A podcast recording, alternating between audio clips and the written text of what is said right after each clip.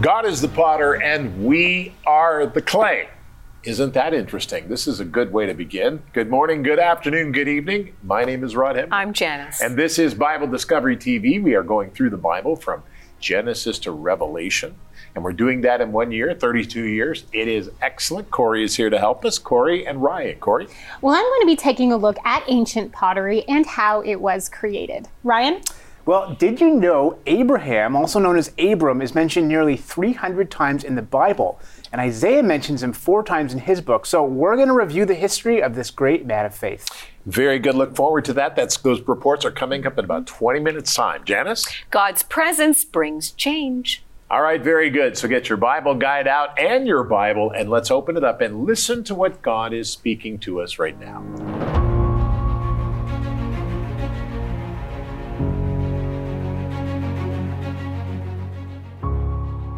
Isaiah 64, verses 1 through 12.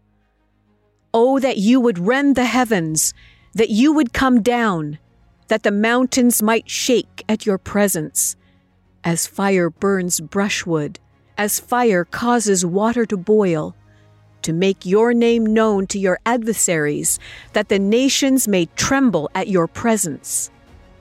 When you did awesome things for which we did not look, you came down, the mountains shook at your presence. For since the beginning of the world, men have not heard, nor perceived by the ear, nor has the eye seen any God besides you, who acts for the one who waits for him. You meet him who rejoices and does righteousness, who remembers you in your ways. You are indeed angry for we have sinned. In these ways we continue, and we need to be saved. But we are all like an unclean thing, and all our righteousnesses are like filthy rags. We all fade as a leaf, and our iniquities, like the wind, have taken us away. And there is no one who calls on your name, who stirs himself up to take hold of you for you have hidden your face from us, and have consumed us because of our iniquities. But now, O Lord, you are our Father. We are the clay, and you our potter.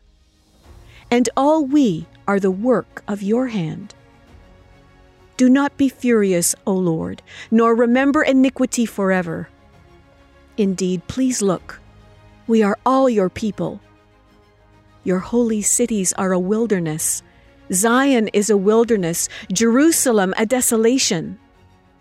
Our holy and beautiful temple, where our fathers praised you, is burned up with fire, and all our pleasant things are laid waste. Will you restrain yourself because of these things, O Lord? Will you hold your peace and afflict us very severely? Isaiah 64, verses 1 through 12.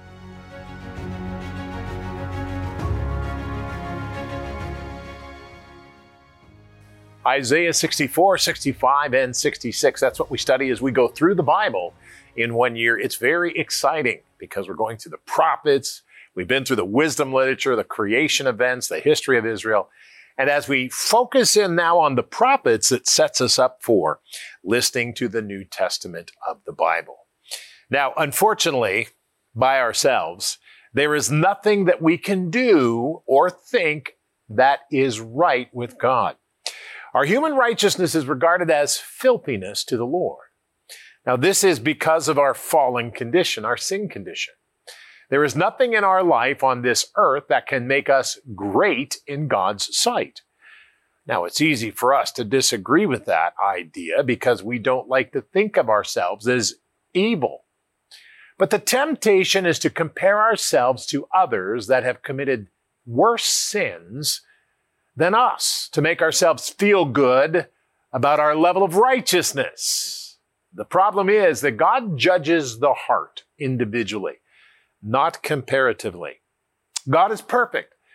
He's perfect to live with Him. It requires us to be perfect so that we will not continue in our sin. Now, this is why we need Christ so desperately. Through Christ's forgiveness, God applies Christ's righteousness to us. Now, this gift is supposed to change everything for us. God grants us His Holy Spirit who helps us learn and walk in God's righteous ways. Now, this is fascinating, a really interesting study. Now, today we're going to stop and focus on Isaiah 64, verses 1 through 12. Previous years, we've read the previous chapters of Isaiah, but now we're going to focus on this. We're going to listen to the Lord as he continues to speak to us because of our iniquities. Do you know what iniquity is? Iniquity is the pattern of sin in our life. Because of our patterns of sin in our life. That's what we're going to focus on today. So let's pray. Father, I pray today that you would help us as we see this and as we understand this today. It's not easy, but help us, Lord, to realize that you are Lord and you came and died for the cost of sin, gave your life, and three days later overcame death through life. Help us to hear that, Lord, and help us to understand and apply it to our hearts in the name of Jesus Christ. And we said together, Amen and Amen. If you need a Bible guide, let me tell you that you can call us or write to us or go to BibleDiscoveryTV.com and click on the Bible guide. It'll take you to a donate page. Thank you for your donations. And it'll take you to a page where you can download the file just as you see it, as we printed it. It's very good. Now let's focus on the first part of the scripture, Isaiah 64, seven verses here. Let's look at them. Oh, that you would rend the heavens, that you would come down that the mountains might shake at your presence, as fire burns brushwood, as fire causes water to boil, to make your name known to your adversaries, that the nations may tremble at your presence.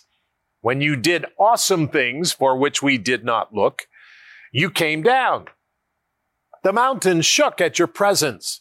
For since the beginning of the world, men have not heard or perceived by ear, nor has the eye seen any God besides you, who acts for the one who waits for him. Verse 5 says, You meet him who rejoices and does righteousness or rightness with God, who remembers you in your ways. You are indeed angry, for we have sinned. In these ways, we have continued and we need to be saved. We need to be saved. But we are all like the unclean thing and all of our righteousness are like filthy rags. We all fade as a leaf and our iniquities, like the wind, have taken us away. And there is no one who calls on your name, who stirs himself up to take hold of you. For you have hidden your face from us and have consumed us because of our iniquities. Very important. Listen to the first point. Everyone needs to be saved from sin. Every single person. God provides that salvation when we accept Him as Lord. Beloved, I do not care who you are or who you look to or who you think is holy. Holiness is completeness completeness. And let me tell you something. Nobody is holy, only God is holy. And by accepting the Lord Jesus Christ, who is fully God and fully man, into our lives, His Holy Spirit comes in and He makes us holy. It is God who changes us, beloved. Keep that in your heart and keep that in your mind because that's what the scripture tells us. Now let's go on. 8 through 11 say, But now, O Lord, you are our Father. We are the clay and you are our potter, and we are the work of your hand. Do not be furious, O Lord, nor remember iniquity forever. Indeed, please look, we are all your people. Your holy cities are a wilderness. Zion is a wilderness. Jerusalem is desolation. Our holy and beautiful temple where our fathers praised you is burned up with fire and all of our pleasant things are laid waste. Now look at this point. We are the clay, God is the potter. After we are born again, except Jesus Christ, we trust the Lord to remake us and to reshape us. And let me tell you something, this is very important. When we accept Jesus Christ, we invite him into our life, and Jesus Christ instills us with the deposit of the Holy Spirit. Now, we'll read about this coming up. And that makes us able to change. We cannot change without the Holy Spirit, beloved. Cannot be done permanently. We have to understand that the Holy Spirit of God changes you. The Holy Spirit of God changes me. The Holy Spirit, not from this world, from God Himself. Very, very important. Isaiah 64, 42. Now, this is really important. Listen to this. Will you restrain yourself because of these things, O Lord? Will you hold your peace and afflict us very severely? It's a question to God. It really is. But listen, this is what we know. God gives us the opportunity to come to Him right now, today. We should come to Yeshua HaMashiach and ask Him for His saving grace. Beloved, this is the time of salvation. This is the day. Now is the time when we come to Jesus Christ. Now is the time when we do that. And that is something we need to pay attention to. So, beloved, today I would simply say we need to pay attention and ask the Lord to help us because we can come to Him and we can say, Lord, I believe that you are God and I need you, Lord. I need to turn away from sin, from destroying people and allowing it to destroy me. Help us, Father, today. This is what we pray. And in Jesus' wonderful name, we said together, Amen. Now, the word Amen means make it so. Make it so, God. We trust you. Make it so. So, beloved, we need to understand that God will make it so if we are serious about taking Him as Lord of our lives. You know, I say to people, I gave up my free will when I gave my heart to Jesus Christ. That's true. Because I don't do what I want to do, but I pray and say, Lord, teach me your ways and show me your paths. And we will do what you want us to do in the name of Jesus Christ.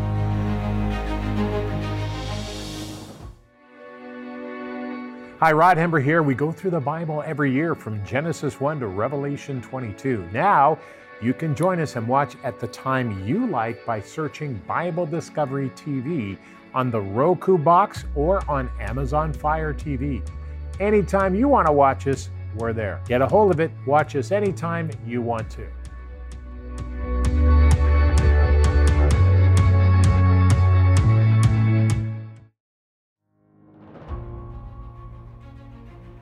In our reading today in Isaiah chapter 64, verse 8, Isaiah uses this image, and, and you know, it's not just used here in Isaiah, it's used elsewhere as well. When we get into Jeremiah, we're going to see God and Jeremiah also reference this.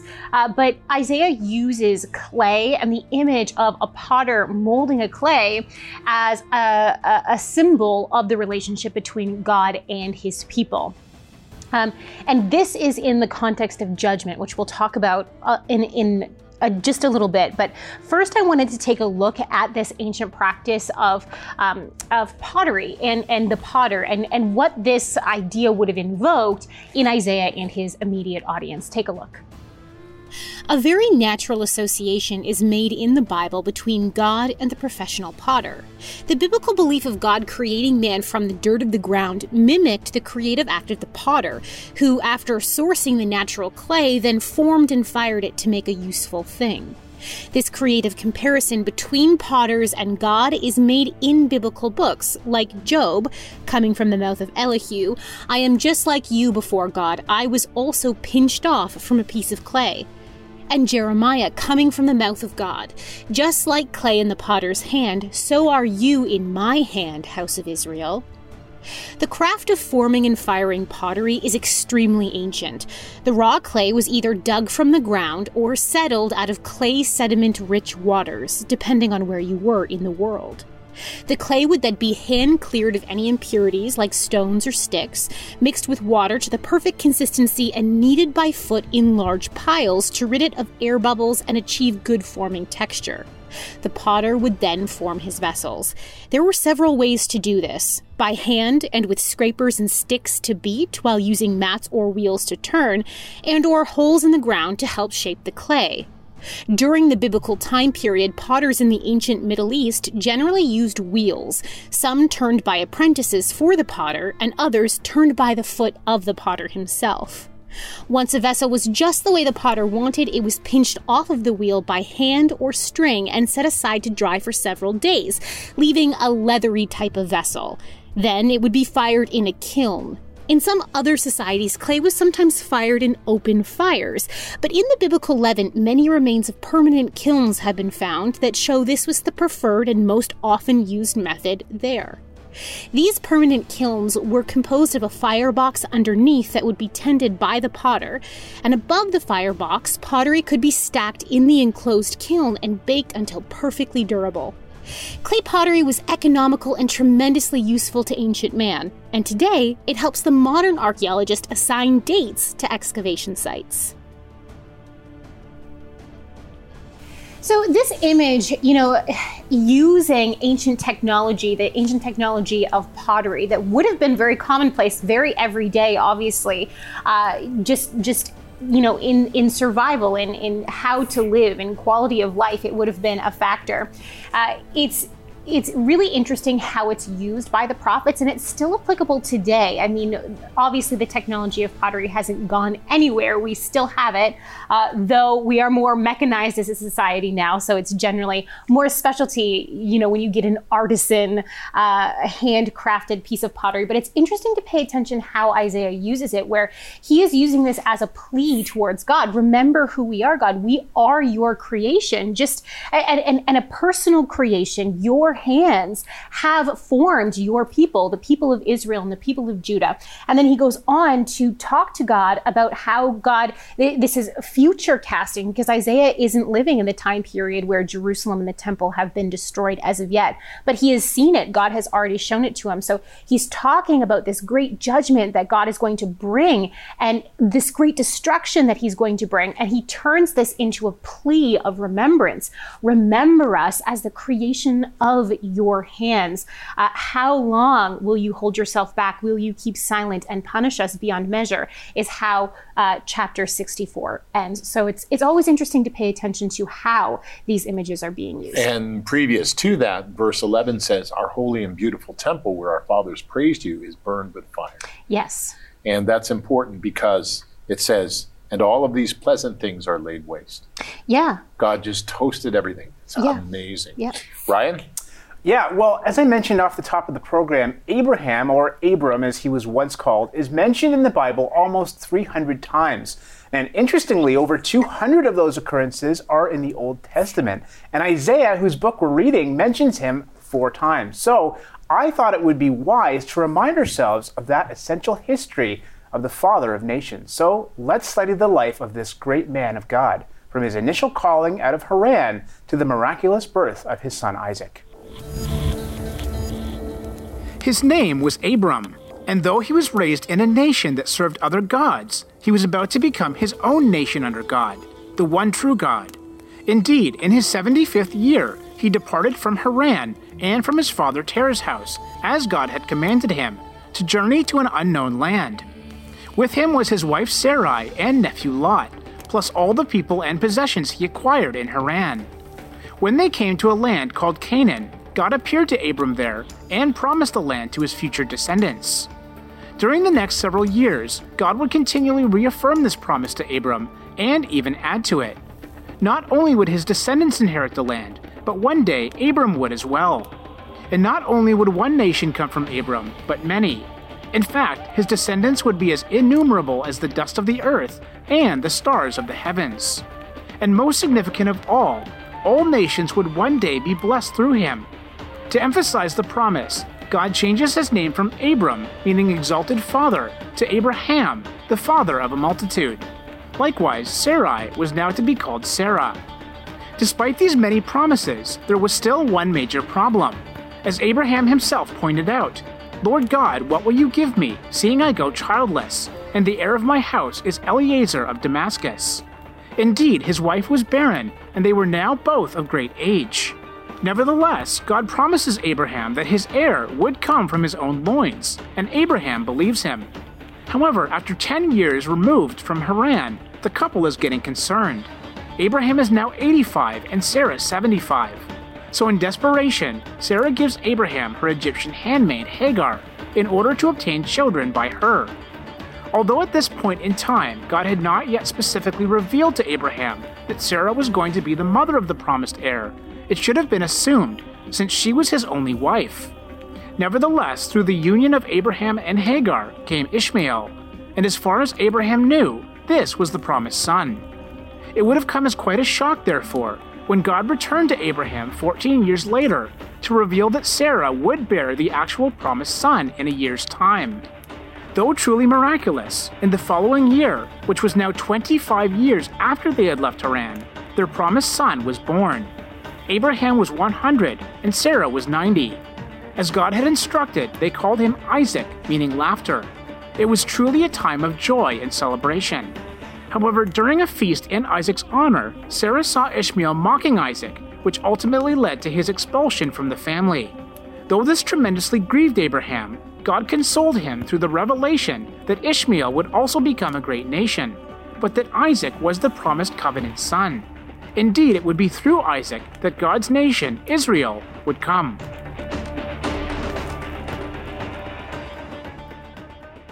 Well, Abraham definitely wasn't a perfect man, and at points had lapses in his faith. Ultimately, he trusted and believed in God's promises. And you know what? God accounted Abraham's faith to righteousness. And according to God's promises, there were many things still to come that he told Abraham. And you know what? Most of them have all come, but still, there's the future. Mhm, and that's the future, right. our future Yeah. has been prophesied in the Bible, and it's still to come. That's very exciting. Jan? Yes, well, in Isaiah chapter 64, we are coming just off of, in chapter 63, a prayer of penitence, a prayer of shame, of repentance.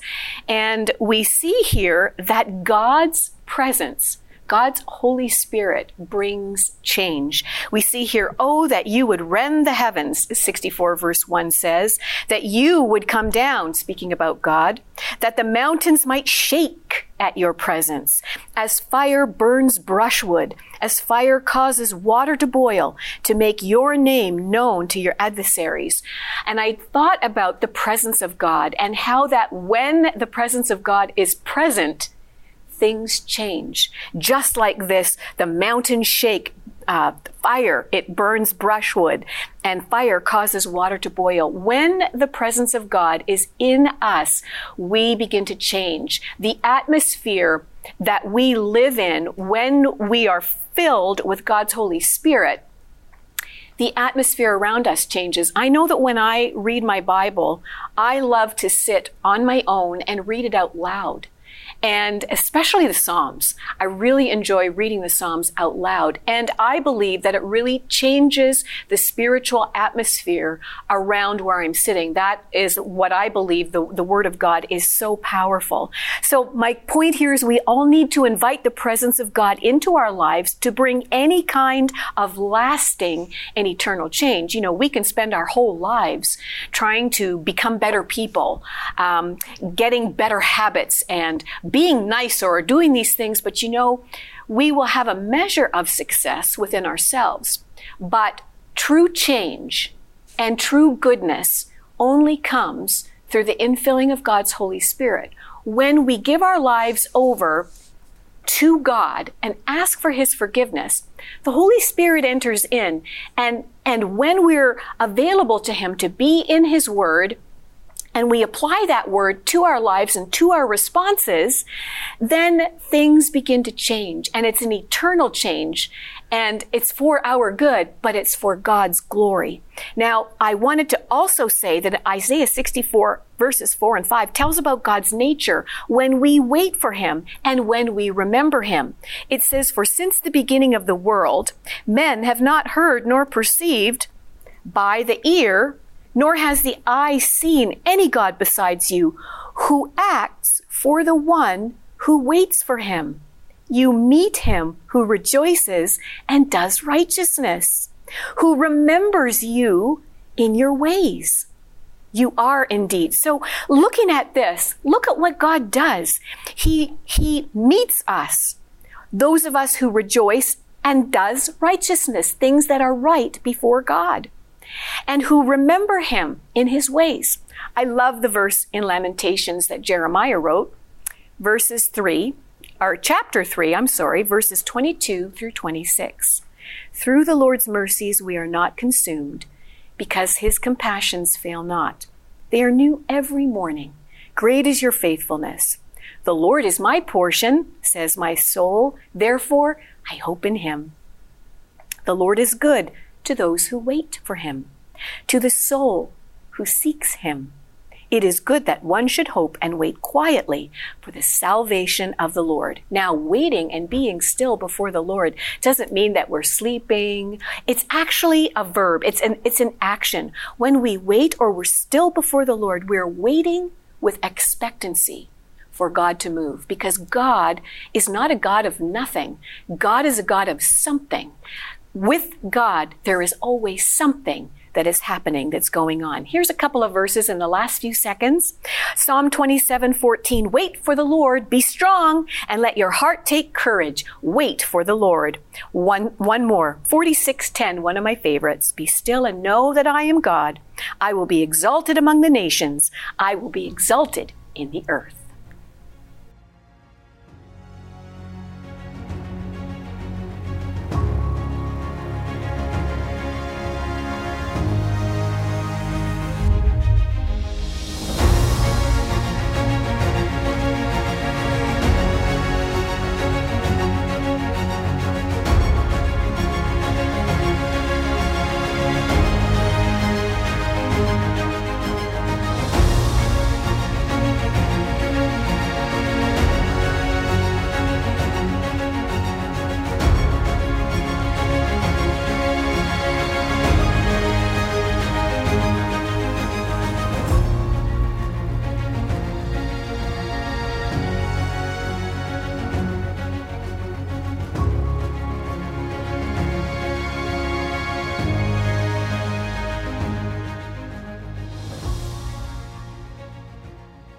Today, at the end of the program, you've seen the prayer requests that we're praying for. Prayer is so critical.